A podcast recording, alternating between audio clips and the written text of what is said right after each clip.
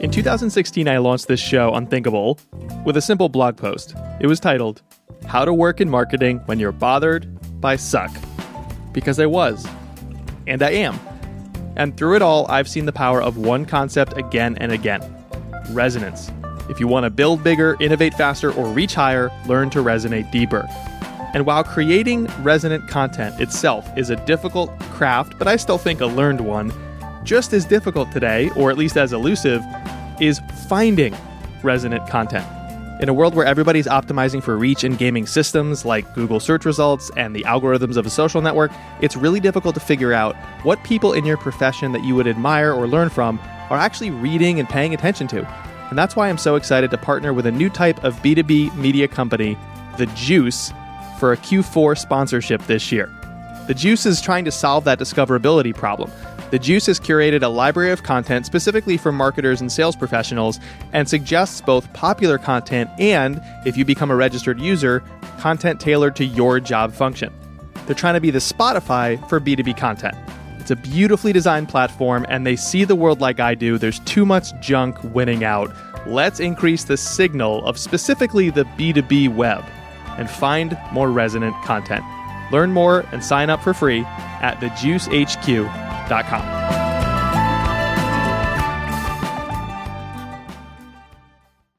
Hey, it's Jay, and welcome to another one shot. These are the off week episodes I run, these short form monologue episodes to complement our bigger narratives. This one is titled How to Resonate. We start today with one of life's most important questions What's the best Disney film of all time? I'm here to tell you there is actually a correct answer, and that answer is a goofy movie. Stay with me. It's it's going to get weirder before it gets better. A Goofy movie is the best Disney film of all time, and I know this because of one fateful evening my senior year in college. It was early August, about a week before most students get to the school, and my friends and I had decided to rent a house off campus for the year. Among students, it was known as the Blue House, but it was equal parts light blue, moldy gray, and dusty brown. The place was like a hundred years old. Its bones were sturdy, but with the body by Uncle Jerry, your crotchety relative who makes a shocking array of noises when he sits down. This house's steps would creak, the windows were cracked, the front balcony, where we'd often hang out with five, six, or twelve friends, was sloping dangerously downward off the house. If most balconies look like the top of a letter F, this one was doing its best K impression, and not the top part. The backyard was mostly mud, with a random dumpster that we found sitting there already when we moved in. We later found out that inside that dumpster was a dead possum, which only made our love for a goofy movie grow, given the animatronic possums in the movie. Still with me? We're, almost there. It's still going to get weirder, but we're almost there. Anyways, the Blue House was three stories of off campus peril and possibility, and we were kings of the castle. Our first weekend in the house, I was hanging out on the third floor with housemates Jody, Jake, Josh, and Tim. By the way, in the house, we also had a Joe and Mark, so that made us the five J's Jay, Jody, Jake, Josh, and Joe, and also Mark and Tim. Anyway, for some reason that night, somebody in that smaller contingency mentioned a Goofy movie. And we were like, oh man, we haven't seen that in forever. Do you remember that movie? So we found it online and watched it. No big deal. Just some 21 year olds, totally sober, watching Goofy be goofy. This film has everything animatronic possums, high school stereotypes, pithy life lessons about family and love. Pauly Shore. And then in Act 3, the culmination of the entire Goofy ride there's the Powerline concert. Oh, the Powerline concert. The character Powerline, who's voiced by singer Tevin Campbell, is a kind of Michael Jackson meets Vanilla Ice meets humanoid dog. He sounds terrifying, but he sounds glorious. Anywho, Goofy ends up on stage at the Powerline concert. It's a long story. But predictably, once he lands on stage, he's pretty awkward about it, and Powerline just sort of gapes at this random, also maybe a dog character who just crashed his stadium tour. Watching from the rafters above is Goofy's son, Max. When he sees how awkward his dad is being on stage with this pop idol, he shouts down from the rafters, Hey, dad, dad, do the perfect cast. The perfect cast is this hilarious and complicated motion that Goofy does as a wind up to casting his fishing line when he goes fishing.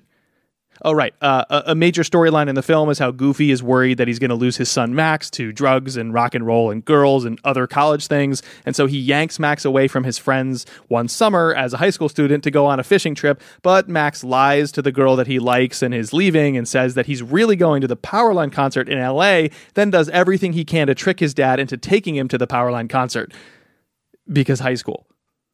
So, on stage with Powerline, Goofy does the perfect cast, and impressed, Powerline joins in. Back at the Blue House, we watch this, grinning ear to ear, a bunch of college seniors trying desperately to stave off the real world for a little while longer. Naturally, being of sober mind and nostalgic heart, ha- half of that statement is true, we decided we're going to learn the perfect cast. And so we did. We memorized the dance exactly as it appeared on screen. Spoiler alert, we didn't we showed the dance to our housemates and they thought it was so cool. They didn't.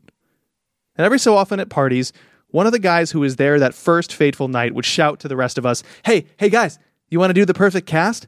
And so we would. And then all our friends would gather around us and watch and think we were so cool. They didn't. They really, truly didn't. And that, my friend, is why a Goofy movie is the best Disney film of all time. Of course, you might be thinking a couple things. Thing number one Jay, you're right, that dance is so cool, and you must have looked even cooler doing it. Thank you. I value your opinion, and you are correct. Thing number two. But Jay, that is not the best Disney film of all time. The best Disney film is Moana, or Frozen, or Snow White, Beauty and the Beast, The Lion King, WALL-E, Soul, whatever. Thank you. I value your opinion. But you are wrong. Also wrong Harper's Bazaar, Rotten Tomatoes, 17, The Independent, Good Housekeeping, Cosmopolitan, and every listed ranking of the 875 million Google search results for best Disney film of all time. Their picks are wrong. A Goofy movie is correct. I just told you why. All right, so what the heck is going on here? If the best option actually existed, everyone would agree. Our own personal experiences of the world wouldn't matter at all. Instead, we'd use some kind of universally accepted list of criteria to rank each film and then declare the one with the most points or most favorable ranking the best. Of course, people aren't objective. We're subjective. We're emotional. We can't separate ourselves from our worldviews and our own personal experiences and narratives. As a result, we can't agree in objective fashion about which is the best film or the best in any category at all. The best restaurant, the best dish, the best team, the best fashion brand, the best actor, the best city, color, podcast, newsletter, software, accountant, you name it. We can't agree on what's best, even though each of us will absolutely say freely and confidently that we know the one that's best. At least according to us. So maybe when we declare something the best, we aren't really thinking about what's best at all. No, I think when most people declare something the best, what they're actually saying is, that is my favorite. And if that's true, if your favorite thing supersedes any other types of things, then we kind of have to rethink how we usually approach our work because we spend a shocking amount of time trying to prove to ourselves and to others that we are, in fact, the best, or at least great. Now, I get it. We want to be the best at our jobs, in our categories, in the minds of those we serve, because we think that's how to grow our businesses and leave our legacies. We want others to adore our work as a result, not just followers, superfans, not just customers, evangelists, not just coworkers, teammates not just new hires, difference makers. If only they knew we were the best, if only we could make them see, then we'd be hugely successful. If only they were aware of our greatness. The thing is, awareness is just a proxy for what we really want affinity. We just assume that if someone knew we existed, they'd love us. Why not focus less on the knows we exist portion of the equation and much more on the love us part?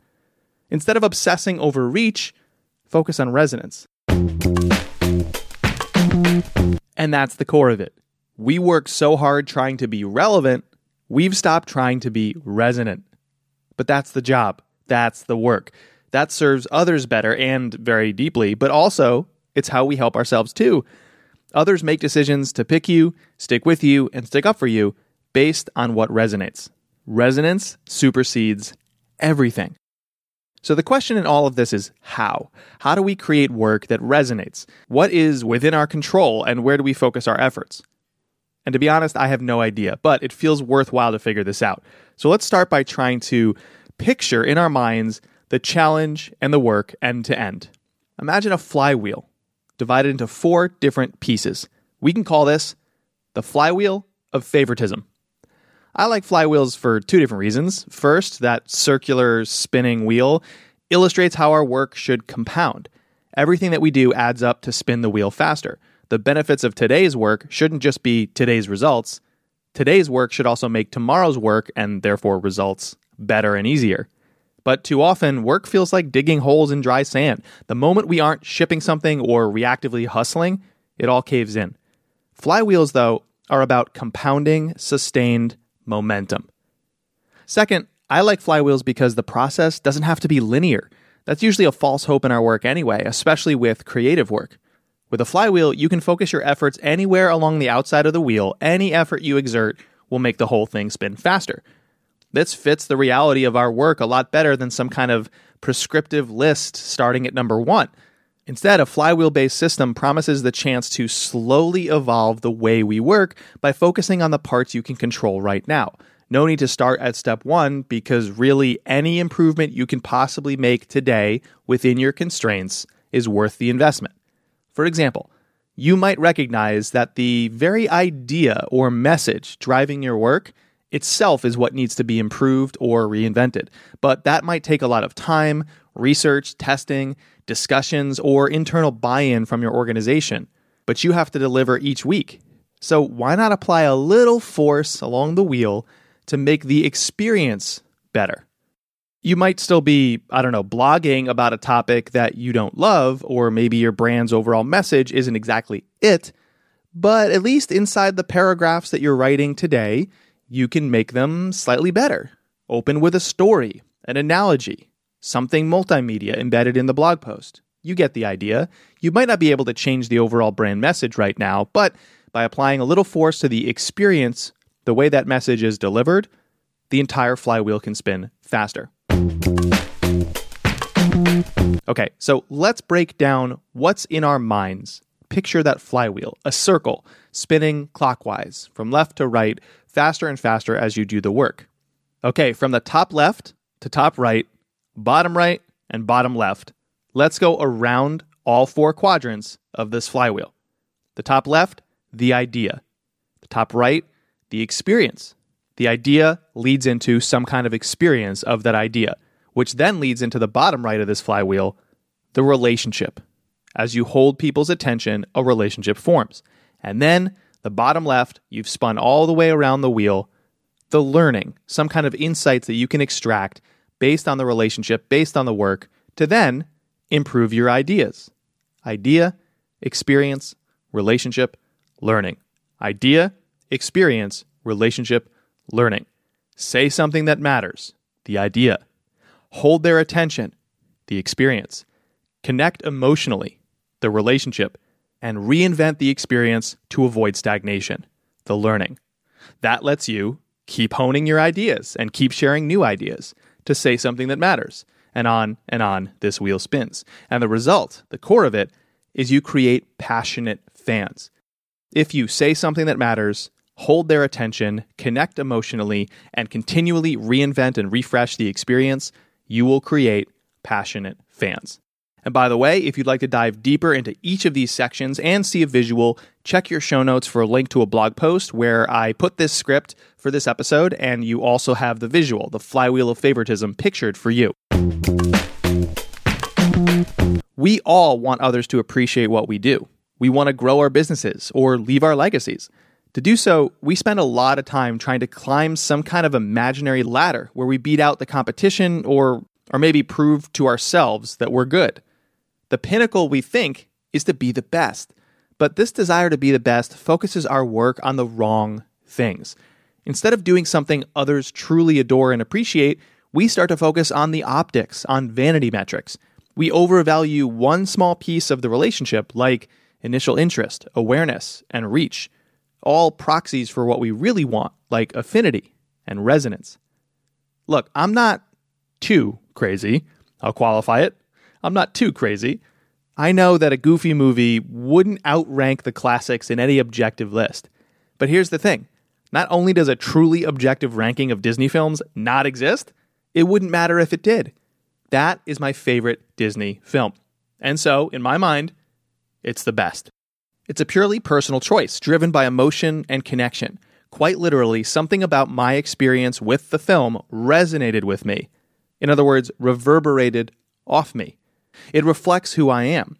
See, favorite things are part of our identities. And when we tell someone that's the best, in my opinion, that's my favorite, we're self expressing.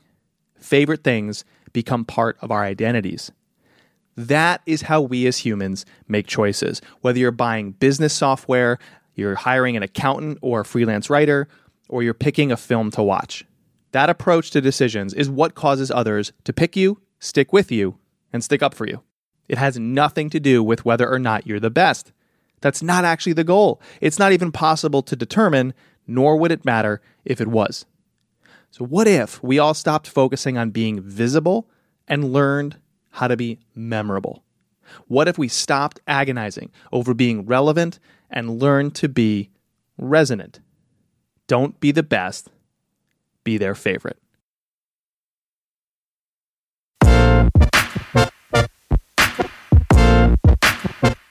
Thank you so much for listening. I really appreciate it. Every time you do, you're supporting an independent podcast. I'm working really hard to make this show possible for you. So here's two small requests so you can support the show even further. One, please subscribe to my free newsletter. I send it every Friday and it involves stories very similar to the one shots and other things I share, like my slow media suggestion of the week, something that resonates deeper than the social feeds to get you out of social media, the slow media suggestion of the week, and other exclusive invitations and bonuses for things I'm working on, as well as link to every episode of this show so you never miss it. You can subscribe at jayacunzo.com or check your show notes for a link. The second way you can support this show is to shout out our sponsor on Twitter or anywhere you find them. Register and shout them out.